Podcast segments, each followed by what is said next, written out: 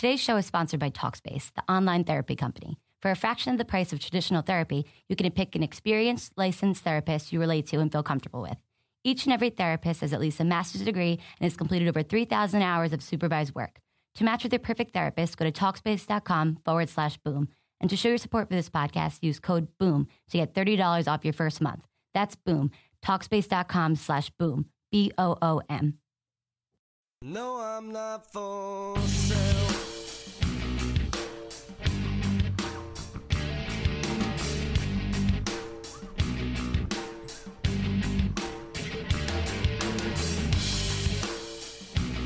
You are Locked On Colts, your daily Indianapolis Colts podcast, part of the Locked On Podcast Network.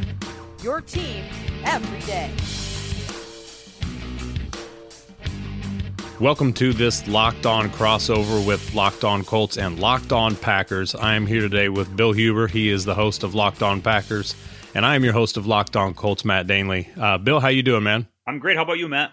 Excellent. Uh, glad to talk to you. Glad to kind of kind of get this this game kind of worked out and see what we're going to come up with. We bang our heads together and see kind of what we're going to see this Sunday uh, with the Colts and Packers in uh, Lambeau. This is kind of an exciting matchup for me. Uh, I always enjoyed watching games in Lambeau and so on, but uh, to watch my Colts go up there and uh, see what they can pull together against a Packers team is is going to be very interesting to say the least. Should be a good game. You know, obviously Green Bay is in, in the thick of a bad NFC North and a kind of a mundane NFC.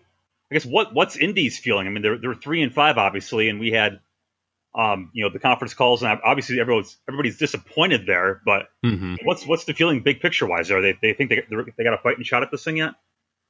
Um, I would say oh, if you're talking about in the facility, yeah, I think that they th- they feel they have a, a realistic shot at the game. I think they do too, uh, so long as about three or four things go their way specifically.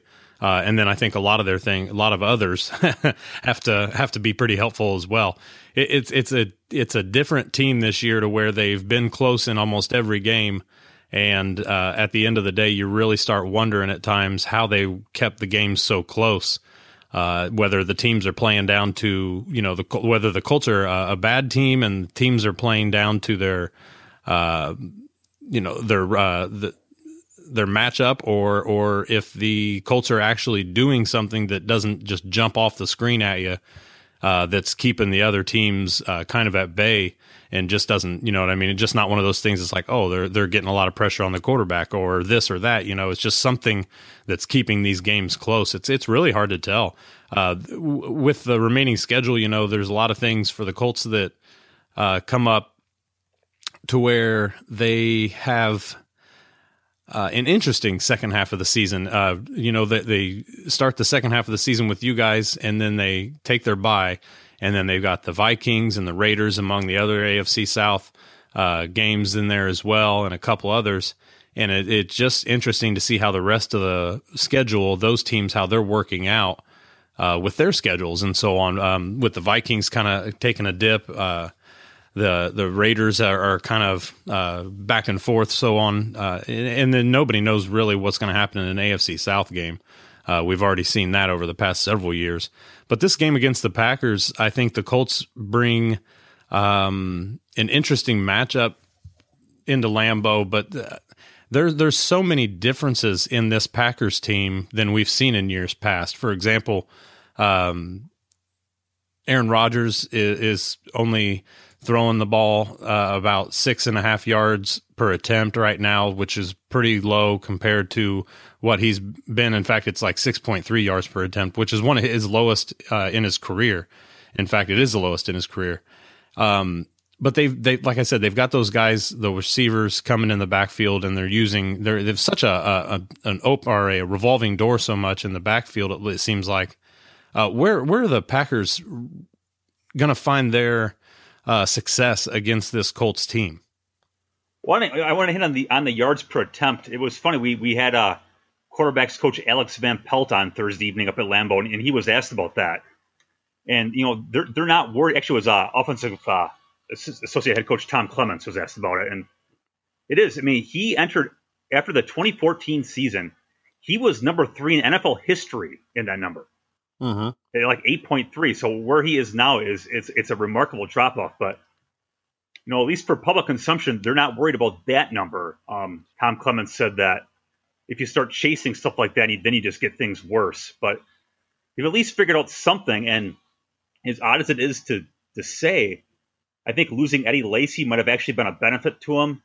Mm. Now the game is in, it's in Aaron Rodgers' hands, and there's no more for Rodgers. I mean, I think for the first six weeks, he, I, I, swear, he just looked in the pocket trying to make big plays and extending plays and buying time, just trying to make you know the big play, the splash play. And I think losing Lacy has forced him to, you know what, it's it's okay to throw the ball three yards. You know what? Mm-hmm. I'll throw the ball three yards. My my guy will run for five, and we're going to gain eight.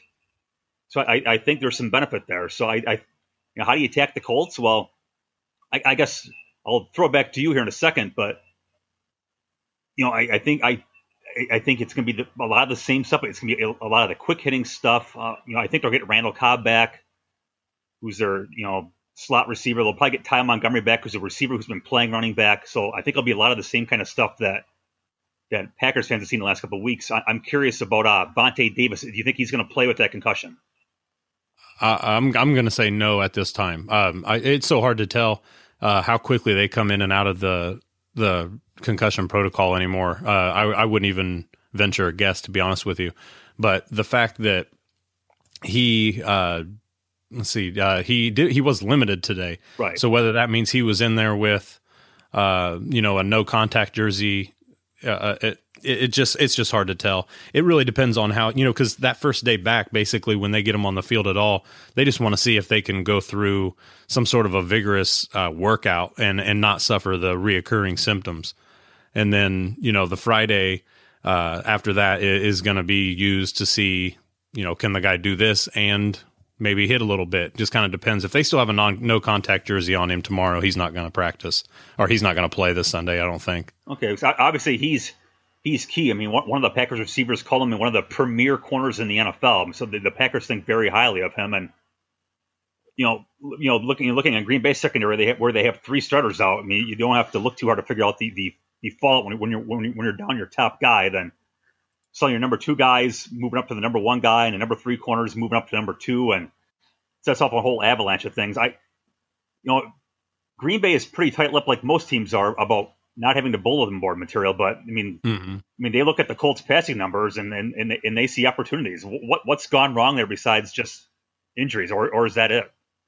Well, it's been a little bit of everything. I mean, when you add injuries, some of it's poor play calling. Now, defensively, it's just the the passing game uh, for the most part. Now, the Colts aren't exactly known as a, a run stopping team, that's for sure. I don't think anybody would accuse them of that.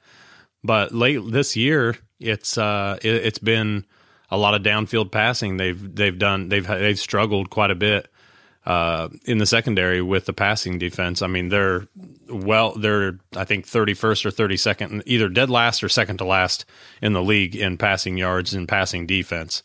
And so um, they they have uh, a multitude of trouble getting their linebackers to cover uh, basically anybody for that matter, but the majority of it is tight ends and running backs, obviously.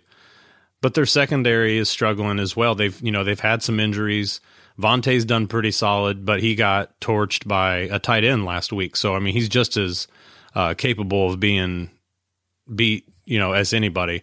And they've just had a lot of inconsistency. TJ Green is is pretty bad in coverage for the most part and uh, Mike Adams, you know, had a bad game last week, and he has he had been to that point probably the best uh, member of the secondary, best defensive back mm-hmm. in, in, coverage. So it's just hard to tell. They're they're just so inconsistent. You can't really get a read on any of their on any of their play. I mean, it's one week it's one thing they look good, and you think that they're on a roll, and then the next week they look terrible, and it's like what happened, you know.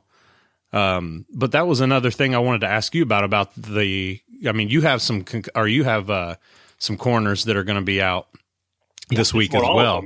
or I mean that they're they're in, they're in trouble. Not so much that they're out, but you uh, let's see who you have. Uh, Demetri uh, Goodson. I'm not sure how much he plays. Is he a starter? Well, well yeah, we'll we'll start from the from from the original starters. Um, going the year was, and you know, including last year too. You know, Sam Shields is a veteran guy he suffered a concussion in week one. He's on IR. You know, he's never going to play for the Packers again. He's he's mm. he's done. um, which made Damarious Randall last year's first round pick. Then he became the number one corner. Well, he hurt his groin. He came back uh, a week later, or after missing him, he came back, re-injured the groin. Then he needed surgery, so he's out for five, six weeks. Hmm. Um, their number three corner is Quentin Rollins, a, a former basketball player from Miami Ohio. Yeah. He got a groin injury. He's out. so they've gone a couple games here without, without their top three. So that put Demetri Goodson, another former basketball player, who had just come back from suspension. He became a starter. Ladarius Gunter, an undrafted guy from Miami, he became a starter. And Micah Hyde, who was their number three safety, he became a starter. hmm So that's not good.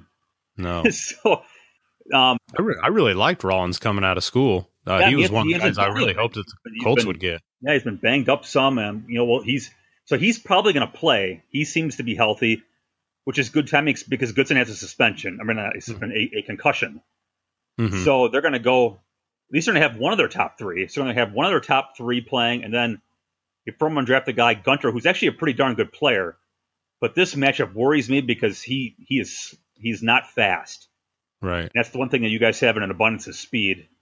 There's an issue Yeah. there. And Micah Hyde, he played corner Iowa, but he's playing safety because he's not fast enough to play corner. Well, he's me playing corner against a bunch of speedsters. It, it looks like looks like a lot of matchup problems from from Green Bay's perspective. hmm And that's what that that specifically is where I was going to go next. Uh, when you get to uh, maybe the third receiver on the field, uh, the tight end and running backs, the, the Packers have been covering pretty well, at least uh, in comparison to the rest of the league. Uh, they're uh, what in the top twelve of, of covering third tight or third wide receivers, tight ends, and running backs. But then you get to uh, the number one and two receivers, and they're 25th and 26th in the league for, or 25th for the first wide receiver, and 26th in the league against the second wide receiver.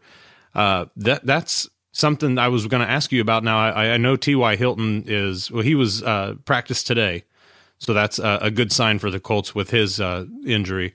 But what do you think that does for this weekend specifically against Andrew Luck being able to get the deep ball? Yeah, it's it's it's a big problem. Um, Gunter's played really well.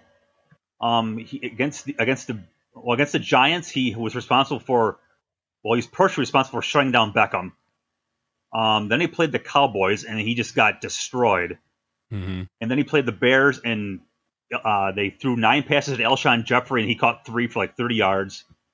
And then against Julio Jones last week, Jones got hurt in the second quarter, but he didn't do anything. But of course, he's hurt, so that, that comes a big asterisk. So they Gunter's done pretty well, but you know what do those guys have in common? Well, Jeffery doesn't run. Um, Jones on a on a bad wheel doesn't run. So Right. I, I, I would assume because he's the big physical guy, I would assume that he's he'll take Moncrief because you know six two compared to five nine. So I, I think he goes there. And you probably feel pretty good about that mat, that matchup, but man, I don't know how Quentin Rollins, who's, who's not a speed guy, he's coming back off a groin injury. I mean, I don't know how he stops Hilton if that's the matchup, and I don't know how Micah Hyde, who's usually been their, like I said, their third safety or their dime guy, I don't know how he matches up with with uh, Dorsett. So that Mm-hmm. you know, really, th- their hope is that they, they got to stop the run because if they can't stop the run, then then just going to go play action and, and kill them. So they're going to have to stop the run with a a bare minimum of resources in the box, and then hope and hope the pass rush can get there, which is obviously where the Colts are very vulnerable. Right. Oh, absolutely. Uh, you know, they had three sacks this past week, and it's kind of inter- uh, interesting to see. Uh, I actually wrote a piece today for today's Pigskin about um, Erik Walden and how he's been basically the best pass rush option for the Colts, and he, you know, got you guys I know about him. yeah, you guys know about him in Green Bay, and he was everything. I mean, anything but a pass rush uh, extraordinaire there. And it's not so much that he is here; it's just that should tell you how bad the Colts pass rush is across the board. Um, they they've brought in Akeem Ayers, who's who's gotten some good uh, pressure. They've gotten some pressure inside from a couple different guys, but uh, the you know if they can't, especially with a guy like Aaron Rodgers, he presents one of the biggest issues for the Colts, uh, getting out of the pocket and so on. But if, if they do a lot of those short passing plays that they've been doing the past several weeks, um, I don't know that it's going to matter if they get uh, a good uh, rush or or not. If if he's already got the ball out of his hand, Uh, these guys, the Packers uh, skill position guys are very good in space, and when you put a wide receiver in the backfield and some of that stuff happens, then then you've got real issues for this Colts defense, who also struggles to tackle quite a bit. Yeah, that's not good. Um, yeah, you, what Walden's got six of the fourteen sacks, and what is, is his Mathis kind of hit the end of the line? Do you think? Oh yeah, yeah, yeah. He, he's got two sacks now, but it's it you know it's just uh, there just isn't a whole lot there to him anymore. I don't think, and it, it's just a I don't know how to explain him. You you think that he looks good in a couple plays, but he just looks so much of a pushover when you get him against a solid a, a good tackle and he just looks overmatched almost every single time, like almost every play out of the gate. He really has to be on top of his game, and it's almost as if the tackle has to have uh, a bad drop or doesn't anchor well or something like that. And Mathis can get a beat on him or some leverage at some point, but he, he really doesn't look good uh, this year. And the Colts really need multiple pass rushers, you know, which is why they've had to depend on their interior to get so much pressure up the middle it's just a it's a bad situation in that regard. But they are uh, improving. I'll I'll say that, but that's you know that's that means nothing virtually when you're t- when you're so bad that you're improving and you've still only got 14 sacks on the year. Yeah, and, and you've only got eight from other people than Erik Walden. Things are not good. Yeah, and Green Bay's old line has played really well. I know you, if you look at Rodgers, Rodgers has been sacked some, but a lot of that was back from his early in the season when he was just hold, holding the ball for an eternity, waiting for someone to get open. Um, but their, their old tackles are really good. Left tackle David Bakhtiari is a heck of a good player. Yeah, he was he was vastly underrated for a couple years, and, and now he got paid a lot of money. And I think people finally realized just how good of a left tackle he is.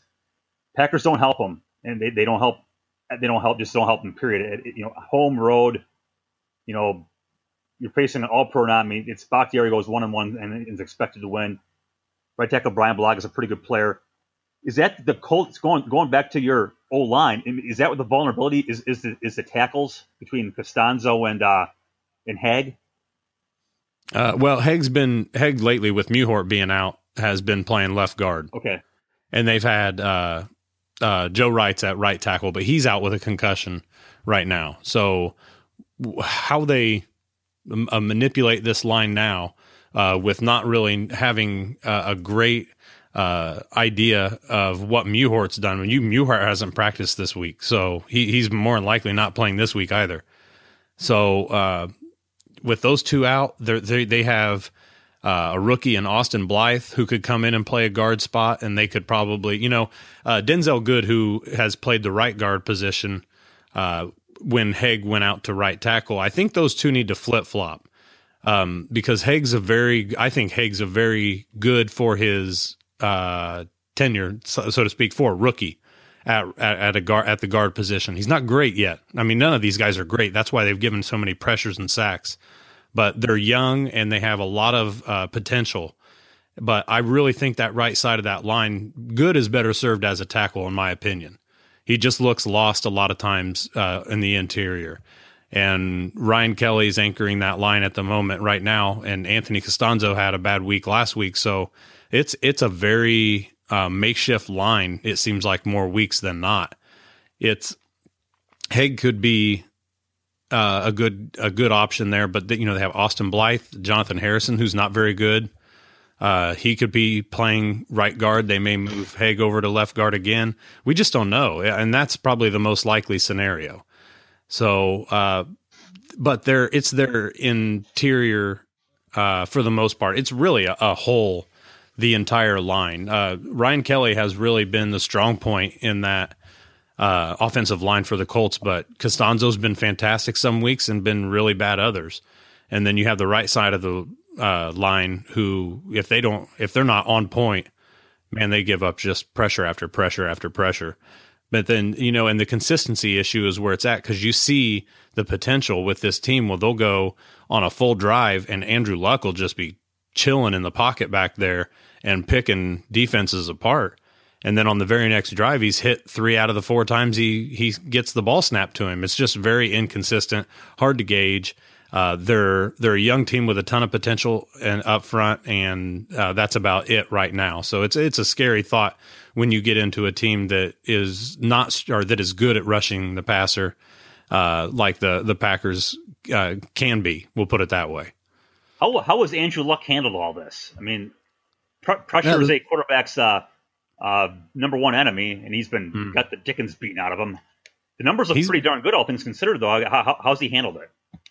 Uh, though the same way Andrew Luck always does. You know, uh, the the the common uh, right answer, you know, to questions about it.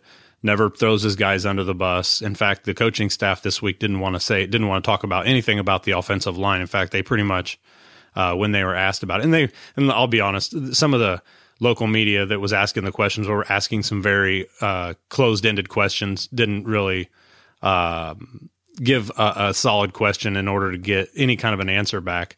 But at the same time, they did bring it up, and the coaching staff, especially Pagano, wanted nothing to do with it. He just simply ignored the question and said something about we're on to Green Bay. And you know, it, it was uh, pretty weak, but it was at the same time.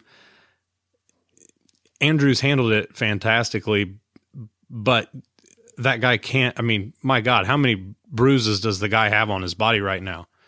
You know, if you could see under his jersey, I mean, he'd probably look like a leopard. you know, I mean, because he's just getting tagged all the time, but he gets back up, and uh, that's the kind of the thing with him. You know, I don't think too often you're ever going to see him sit out because he's got an ouchie. He's going to have to rupture his uh, kidney or whatever, you know, just like he did last year in order to go out. And that's a scary thought because he takes a lot of hits. Um, not, and, and the good thing about this year, though, is that typically he was uh, inviting pressure. A lot of times he would move out of the pocket into other pressures. You know what I mean? He's not been doing it this year. It's been um, very much on the line, in my opinion. And the other part of that, though, is the offensive coordinator. Uh, Chudzinski's got to, you know, back when the in the days of Bruce Arians, they had a very downfield approach, and they didn't have a great offensive line, but a lot of people you know, didn't really give Luck the benefit of the doubt at the time as a rookie. They wanted to test him naturally. Well, they had one of the biggest downfield attacks in the league that year, and there a lot of these uh, receivers' routes are very downfield again, and that's killing uh, Andrew Luck and this offensive line. They need to shorten that up quite a bit, and they've you know they're they're doing a lot of seven step drops and that's not good for a line that's leaky and a quarterback who's getting tagged you know seven, eight, ten times a week. That's interesting so, because if you, if you look at their their skill guys, I mean, they, they are downfield guys, right? I mean, you're not going to have your five nine guys be underneath guys. Like, are, is it just a is it just a mismatched roster at this point, and they need to figure out the direction and build it, or is that how you see it, or am I just totally wrong on that? No, it's not wrong. Uh, the only thing is, is that you know, uh, I think it's somewhat of a stigma if you were to give that to T. Y. Hilton about you know that he's uh, struggles underneath or you know, not so much that he struggles, but that he doesn't get the underneath passes very often. He's a downfield guy, but that's not actually the case. T.Y. Hilton uh, gets a ton of yards after the catch. Uh, uh, often it's on a, uh, a backside uh, crossing route or something like that to where a lot of the other guys are opening it up downfield, uh, even for him, because we've got a lot of speed with Moncrief and Dorsett on the other side. Um, and even Chester Rogers is proving that he's somewhat of a vital part to this receiving core who nobody knows anything about, but he's been uh, very good. And with uh, Ty in there and uh, Dorsett, they they run. Um, they're they're just pushing a lot of things downfield, and they're relying on their tight end to cover all the short passing game, and that you just can't do that. You've got to have more guys at different levels of the field, and they're really just oversaturating the deep uh, routes and uh, within the offense. And it, I, I, wouldn't even say that it's a mismatch. I'd say that it's a pretty good group of wide receivers, and I think that they've got a nice uh, uh core of, of skill set and abilities.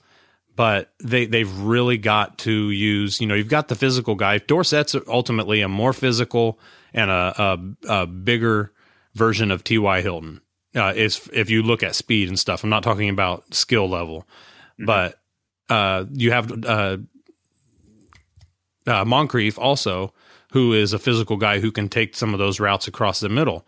They've they really like Moncrief doing a lot of the comeback routes and a lot of the deeper stuff to come back and and and run uh, secondaries off.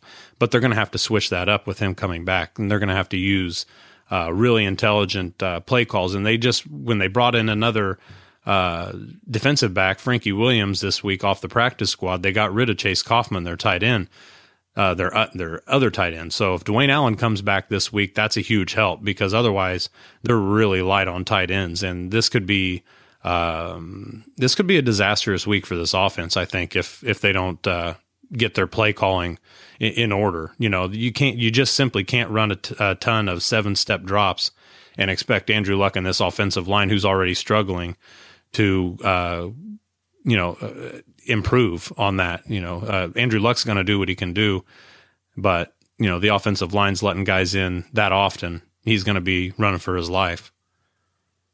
I was looking at uh, Luck. He threw a, a, million interceptions last year in, in what seven games. Mm-hmm. He, he, seems like he's got a handle on that. What, what's what's he done better in that regard? Honestly, I think a lot of that has to do with the quarterback coach Brian Schottenheimer. He's been fantastic for him. Uh, when I was watching him in training camp, you could really tell that they were making a legitimate uh, push to improve both Luck's eye discipline and his footwork. And it was key because you, I mean, you could really tell, you know, uh, in training camps in the past, Luck's been on point, uh, always accurate right away, you know, from the very first practice, you know, until the end. And then the first few practices of the first week of training camp, he was sailing balls and everything because he was learning new footwork. Mm-hmm. You know, he was really it was just retraining uh, his muscles, you know, to uh, react a certain way, and they were uh, making sure that he was staying on reads long enough and then coming off of them, going to the next one. They really were pushing that. It was really interesting to see because it was so obvious. You didn't need the coaches to tell you what they were doing. You know, in fact, they didn't say anything about it until about the third week of training camp. But I could tell, and I know others around me could see it as well, and uh, I think that Schottenheimer has been fantastic for him. Schottenheimer's really brought his uh, skills to the forefront and kind of uh, polished them up, I think. And when you add his raw ability to that, I think Luck's just hitting his stride right now. I, I really uh, think that Brian Schottenheimer is going under the radar as far as what he um, he's underappreciated for what he's done for Luck. I think you know you add Luck's skill set and you give uh, Brian the the polish and the and the rag, and and here you go. I think that Schottenheimer's done a fantastic job with him. Will be a fascinating matchup for sure. You know, you know given Green Bay's secondary is a mess and, and the speed concerns, but the the one thing that the Packers have done is they've stopped the run. I mean, they are I think they're number two going into this game, and, and, and that's allowed them to have some success throwing it. Um, but to stop the run, I mean, have you ever seen anybody like Frank Gore? I mean, the guy is what 33. Yeah, he's just it's a, it's a. It, did no, did nobody tell him that running backs are old when they're 30? yeah, he's he's something. Um, he's not a guy who's going to get that hundred and some yards a game. He he could. Um, and the Colts offensive line is a better run blocking team than they are a pass blocking team. But Frank Gore, man, he still ha- finds a way to squeeze in between uh, little holes that you don't even see there. That's and what Mike McCarthy said today on Gore is he was never seen a guy so able to get skinny and, and find the tiniest little hole and get you something on nothing. it's weird because if you see him from the end zone, uh, and they're and the offense is coming towards you, you see him disappear completely behind both lines and all the defenders, and then you see a little hole in between two guys' legs, and him just come with his hands almost on all fours, squeezing through it for another four or five yards. And it's like, man, well, I don't even know how he's. How do you see that? And he gets so low, and so, he's so strong too that if you don't get both hands on him or a solid hit on one of his legs and wrap, you're not going to bring him down. Um, he, you know, just he he's been uh, knocking off some bigger runs this year than the Colts. Uh, I think than Colts fans have seen in a long time. Not so much getting the 20 and 30 yard runs very often, but when you're used to seeing guys like, uh, well, you know, to bring up bad stories, Trent Richardson and some of the the bad running backs that the Colts have had in the past, not to mention the bad run blocking that the Colts have had in the past, and you add those two together, and there, you know, it just seemed like you could never see uh, a ten yard run or anything. And in fact, he's been as explosive right now as the Colts have seen since Donald Brown uh, was there in his final year of his contract. He was really explosive when he was in. He wasn't getting a lot of snaps, but um, Frank Gore's getting you know a lot of eight and ten yard runs. They're very um, picky, I guess, when they use him. You know, in the running and and the Colts really don't have a choice but to use him in the running game because their only backup is uh, Robert Turbin, and they just simply won't give Jordan Todman an option uh, as the receiving back back there, which kind of blows my mind a little bit. I think they're um, passing up uh, some potential offense in, in that regard. Uh, they haven't gotten anything out of Josh Ferguson, who's supposed to be that scat back speed guy back there, and he hasn't done anything and they just won't even put Jordan Todman on the field. I mean, not that he's uh, any by any means a franchise guy, and you want Frank Gore on there as much as possible. But when you give him a blow, they need to give Todman, I think, an option. I don't know that he's had an offensive snap in several games. That's interesting. It, you know, since Green Bay started going with the receivers in the backfield by necessity, it, it made it gave me an appreciation for those are the easiest yards in the football field. Oh yeah, you just throw the ball five yards to a running back and you let your running back beat someone, he can turn into 10. It's the easiest yards in the field, and the Packers had never done it because they've always gone, and for good reason. They, they like big running backs here because you need a big running back in December at Lambeau Field. But, you know, not, not that Ty Montgomery's an every down running back, but it's just such easy yards where you put a, a guy who can catch the ball and, and with some make you miss to it and a guy who can outrun linebackers. It's just, it's like mm-hmm. stealing money. Well, not like not to mention, like you said, the Packers' offensive line is nice. So when they get to that second level, those guys are cleaning up for him, and he's getting a ton of yards after the catch.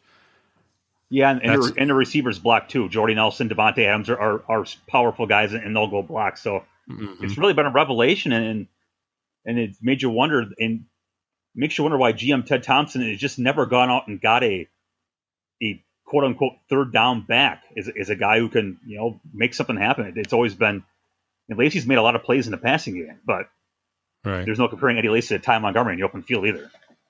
Right. Oh, yeah, no, absolutely not. And uh, and that's the thing. I mean, uh, Robert Turbin is uh, a power guy like Frank Gore. You know, that's their style, so to speak. Um, and then this Jordan Todman, who also has a little bit of power to him, but he's also the speed back guy, and he hasn't gotten a lot of opportunities in the past years. But they, they're, like I said, they're just bypassing that part of the uh, equation when they could be using that to improve their offense. I think the Colts' offense is pretty in pretty good shape right now. Uh, when you uh, kind of forget about all the hits that Luck's getting and the pressures that the offensive line are uh, giving up, but at the same time, they're they're going to need to be an amazing unit uh, in order to kind of cover up how bad the defense has been, especially in the passing game. Now, there's something else I wanted to ask you uh, about the the Packers in, in, general. Where are they as far as uh, defensively being able to uh, create QB hits and, actually getting constant pressure on the quarterback versus the sack? um, uh, as far as like batting balls down? I mean, are they uh, extremely active in that regard, or is it simply that uh, when they get to the quarterback, he goes down? No, they've had pretty consistent pressure. They they they've got a lot of options when they get in the third long. You got obviously you got Clay Matthews. Nick Perry's had a had a hell of a good year on in a proven contract season. He's he's going to make a, a, boatload of money. So those two guys, and, and, then then in their interior they got you know Julius Peppers, who's you know he's 36. Mm-hmm. And he's he's got three and a half sacks and really, really, really limited duty. They're all about keeping him fresh for the games that matter. So he gets some pressure. you know, they got Datone Jones, a former first round pick, and Mike Daniels, who can line up at D tackle and passing down. So they, they they've got all sorts of ways to get pressure. What, what's killed them is their cornerback situation is just so horrendous.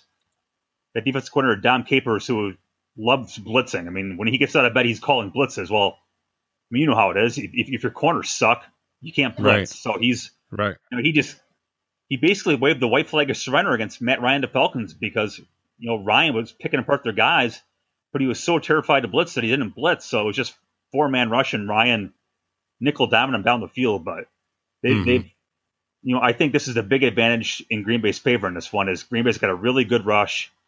And if they're not getting home, their, their D line's bet on a pretty fair amount of passes too. Right. And against you know, what statistically is a pretty porous pass blocking, which which you hit on earlier. I, I think I think that really is Green Bay's chance to to hold up in the passing game. And and with uh, the Packers are only giving up like three point something, uh, low threes yards yards per carry um, against uh, opposing offenses, and they've only allowed two touchdowns on the ground this entire season, which is tops in the league. Does let's say the Colts aren't uh, extremely uh, successful on the ground early in the game, and they do what they have done, especially in the second half, and go to the air almost exclusively. Does that present um, a little bit of help for that that struggling secondary of Green Bay uh, with their linebackers being able to help out in coverage? Because I mean, when you become uh, a team that the opposing defense knows exactly what you're doing, it really doesn't matter where your strong points and your and your weaknesses are at.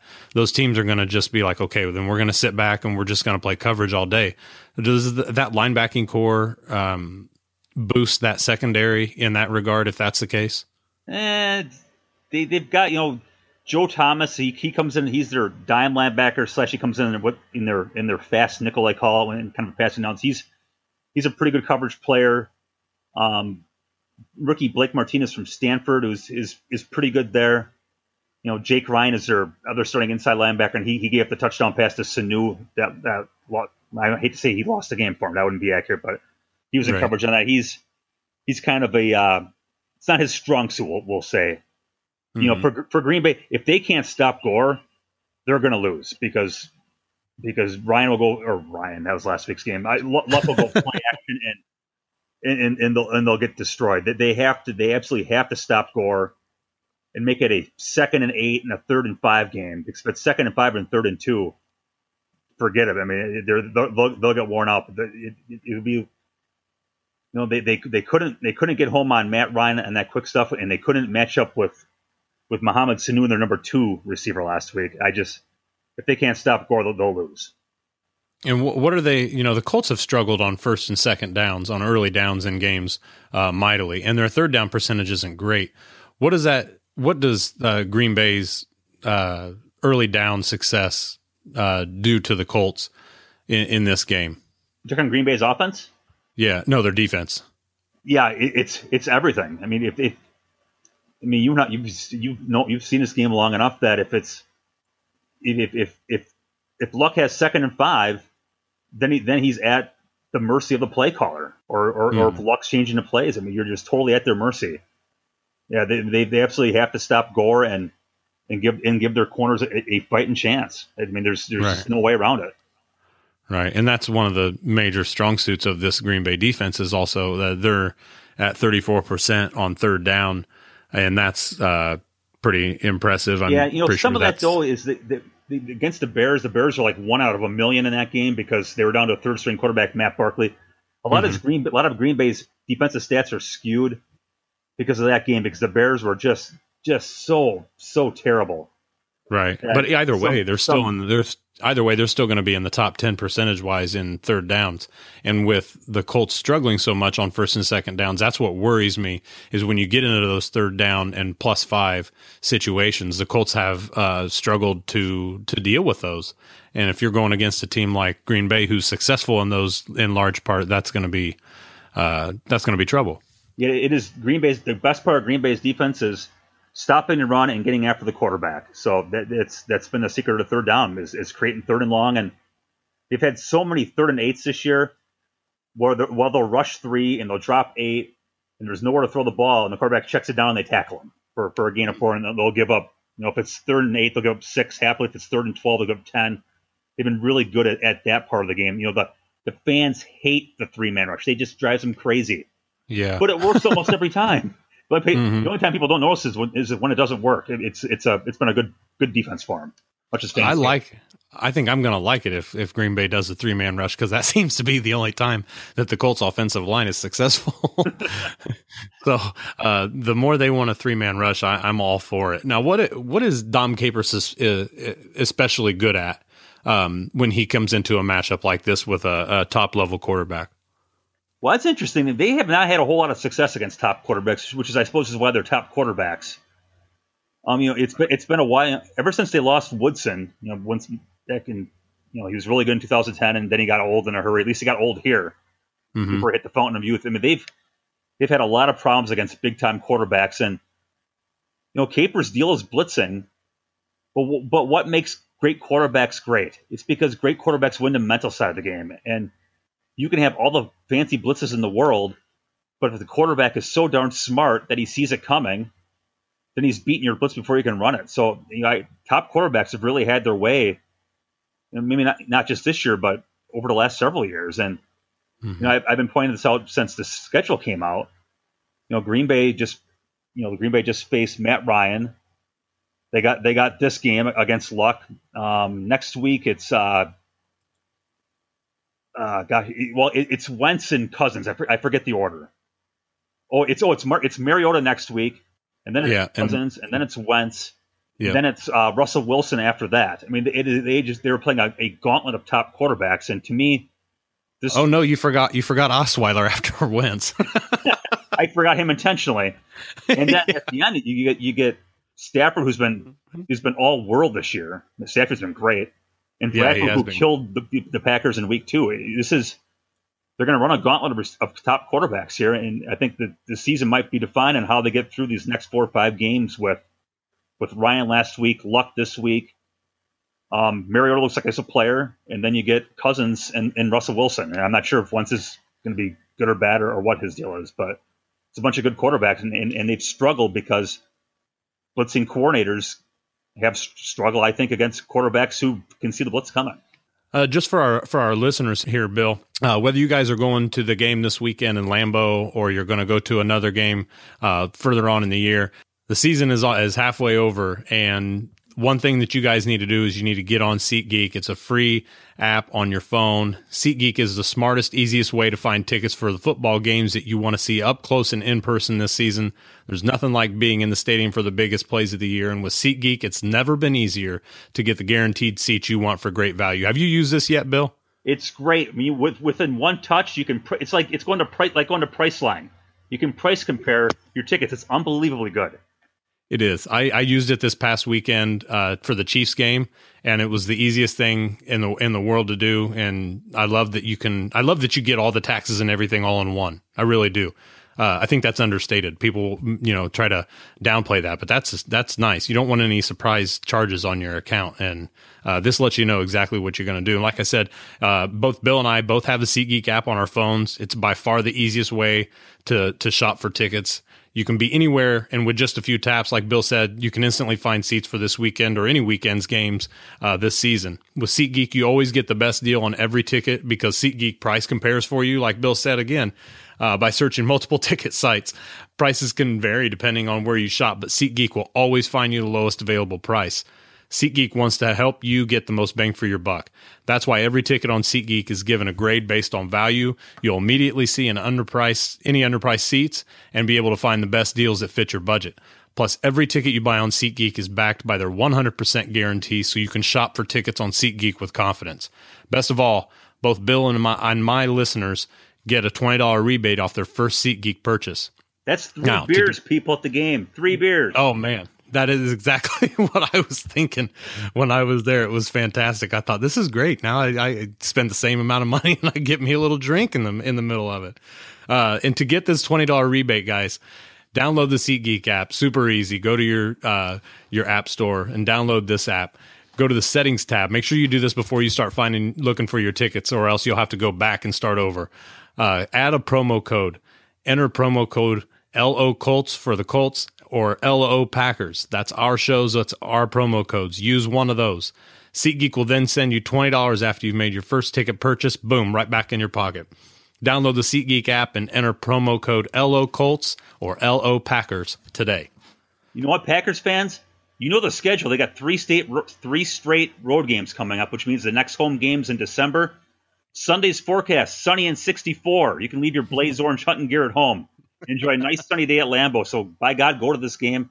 And plus, it's Riders against Luck for goodness sakes. You know? Nah, I mean, who doesn't want to see that? I tell you what, if it was any closer to home, we might actually be going to this one too. Because that, you know, I wish this past weekend was that game. Instead, I got uh, uh, Foles and uh, Alex Smith. Although they beat the Colts, not like uh, the Colts did anything to stop them, but I would much rather have seen Andrew Luck and Aaron Rodgers. That would have been fantastic. Uh, Luck should have played a little better too, but uh, that's n- neither here nor there. We're we're moving on. I'm trying not to look in the rear view too much more. That's right. It's on to Green Bay, as Pagano told us in his conference call.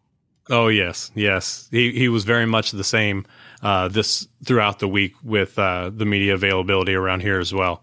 He either didn't like the call, uh, the the questions, or he just simply wanted to stop talking about anything but that. Um, Bill, something I want to ask you is who is a guy on the Packers that the Colts fans may or may not know much about um, that you would expect to be uh, a big part of this game Sunday? Well, it's got to be Davante Adams. Um, you guys, you know, if you're a fantasy football player, you, you know all about Davante by now. He had 13 catches against the Bears two weeks ago, and then 12 catches last week against Atlanta. That's 25 catches. I, I went to Pro Football Reference, since 1950, that is five more catches than any Packers ever had over a two-game span. So he's been on fire.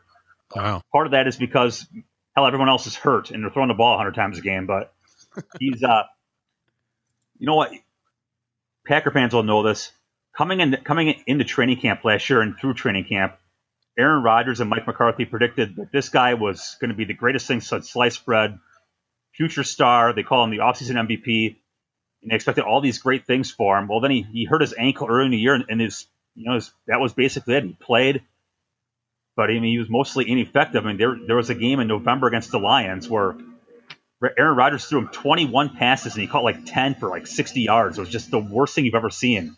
Mm-hmm. The last couple weeks, it's been the Davante Adams that the Packers thought they were getting as a second round pick a few years ago. He's uh, you know, he's not super big. He's you know six one and change. He's not super fast, but he can jump.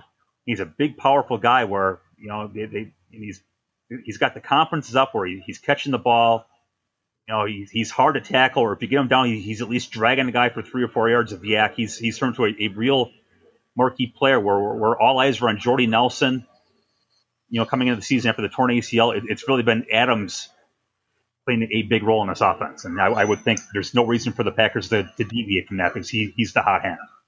Yeah, he he kind of struggled last year uh, with catches. You mentioned that, and this year it seems like he's kind of turned that around. He's he's done a pretty good job in rectifying that situation. Same question. Where do you? you. Okay, go ahead. People who, uh, as Mike McCarthy called them, an uncommon opponent, who we don't Mhm. know a whole lot about here. Uh, some of the guys you may not know about T.Y. McGill up front. Um, not a, not a big. He was inactive early in the season for three or four games. Uh, he he along with David Parry have been uh, basically the Colts interior uh, push with Henry Anderson being sidelined for a good portion of the season so far. And I'll tell you, if if he gets through that line, then he's going to wreak havoc for Aaron Rodgers because he is quick for a big guy. He can leap. It's crazy how how athletic this guy is for as big as he is. And uh, I would say that he runs as much of a, a an issue of causing trouble as any pass rusher does for the Colts coming into Lambeau this week, uh, especially like I said with Henry Anderson out. And another guy that I think maybe uh, a lot of people don't know about. I mentioned him earlier in the show, but Akeem Ayers.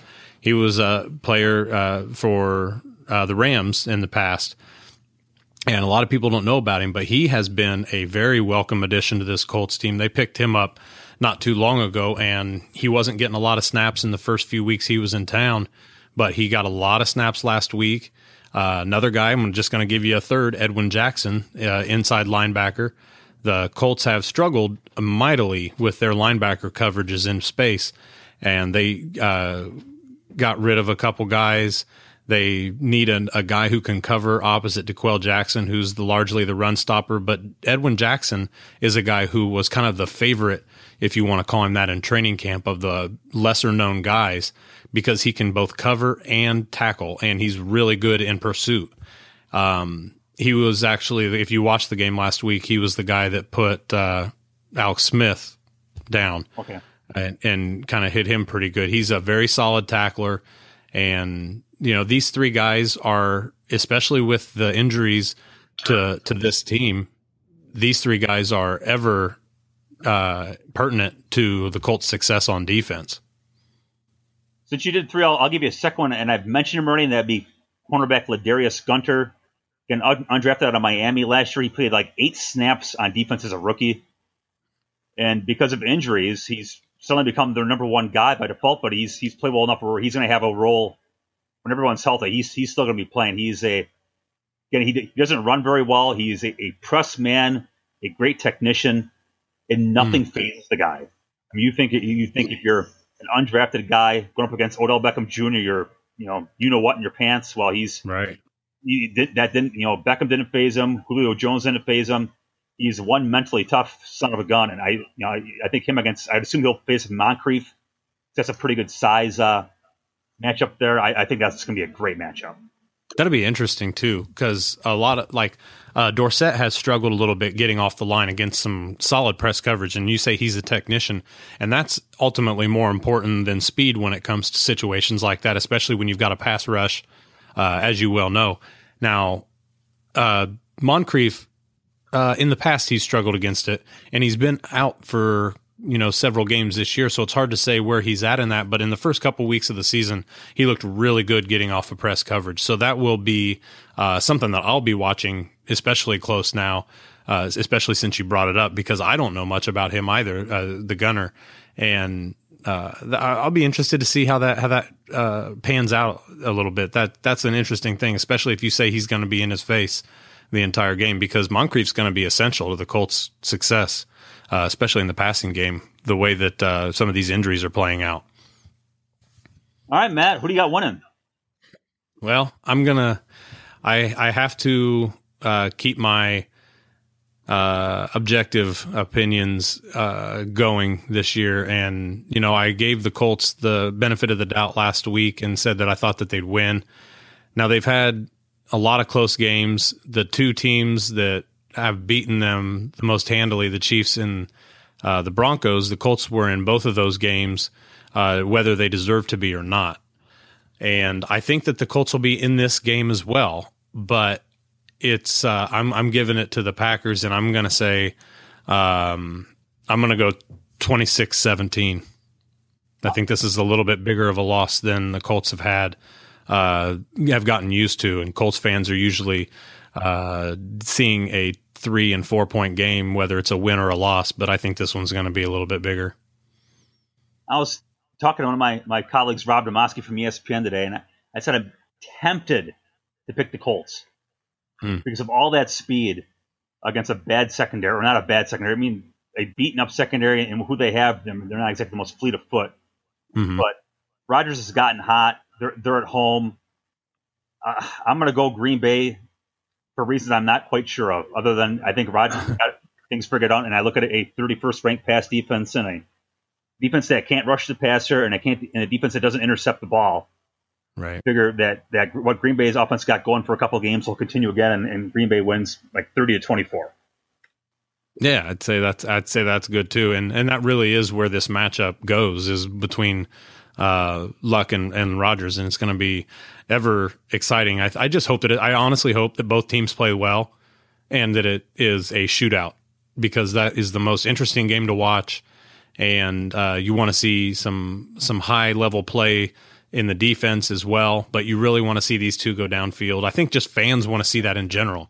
Want to see these two guys trying to carve up the opposing defenses, and both teams are successful. That is a good game in the NFL, and um, any of these games where you don't have partic- two particularly great teams at the moment in the league and they're just not scoring or putting up points, that turns people off immediately. Um, somehow, this past uh, week when we saw uh, Arizona and Seattle tie, that that people love that game, but that that is not a game that every team in the league can play and have people interested in it. You know, uh, the Browns and the Jaguars can't go six to six. have any nobody's watching that game after halftime, you know. Uh, but when you have two quality teams like Seattle and Arizona playing, that that turns things a bit. Yeah, I, I just see this. Maybe this is a, a, the first team to make a mistake loses. You know, it's a, a bad pass, a, a ball through a receiver's hands, and maybe, maybe a deflected pass to the line that just happens to go into the DB's lap. Mm-hmm. Something like that. I just see this being a one mistake kind of game. Yeah, I, I, hope so because that means that the Colts have cut down on them if there's only a one mistake. so I'll, I'll, go with that. I, I, like your interpretation of that. Uh, folks, thank you guys for joining us for this uh, locked on crossover between the Packers and the Colts. Uh, always remember to uh, subscribe to uh, your Locked On Colts or Locked On Packers uh, shows. Thank you for being interactive with us on social media, whether it's the uh, Twitter account or Facebook or otherwise. Make sure you guys are hitting us up if you have any questions or concerns. Uh, talk to us a little bit. Tell us how you want or what you think we could do to make our shows better. Bill, thank you for joining me tonight, man. It was a lot of fun. Thanks, Matt. Enjoy the game on Sunday. I will. And thank you, everybody, for listening. We'll see you guys next week. Uh, Locked on Colts and Locked on Packers. You are Locked on Colts your daily podcast on the Indianapolis Colts, part of the Locked On Podcast Network. Your team every day.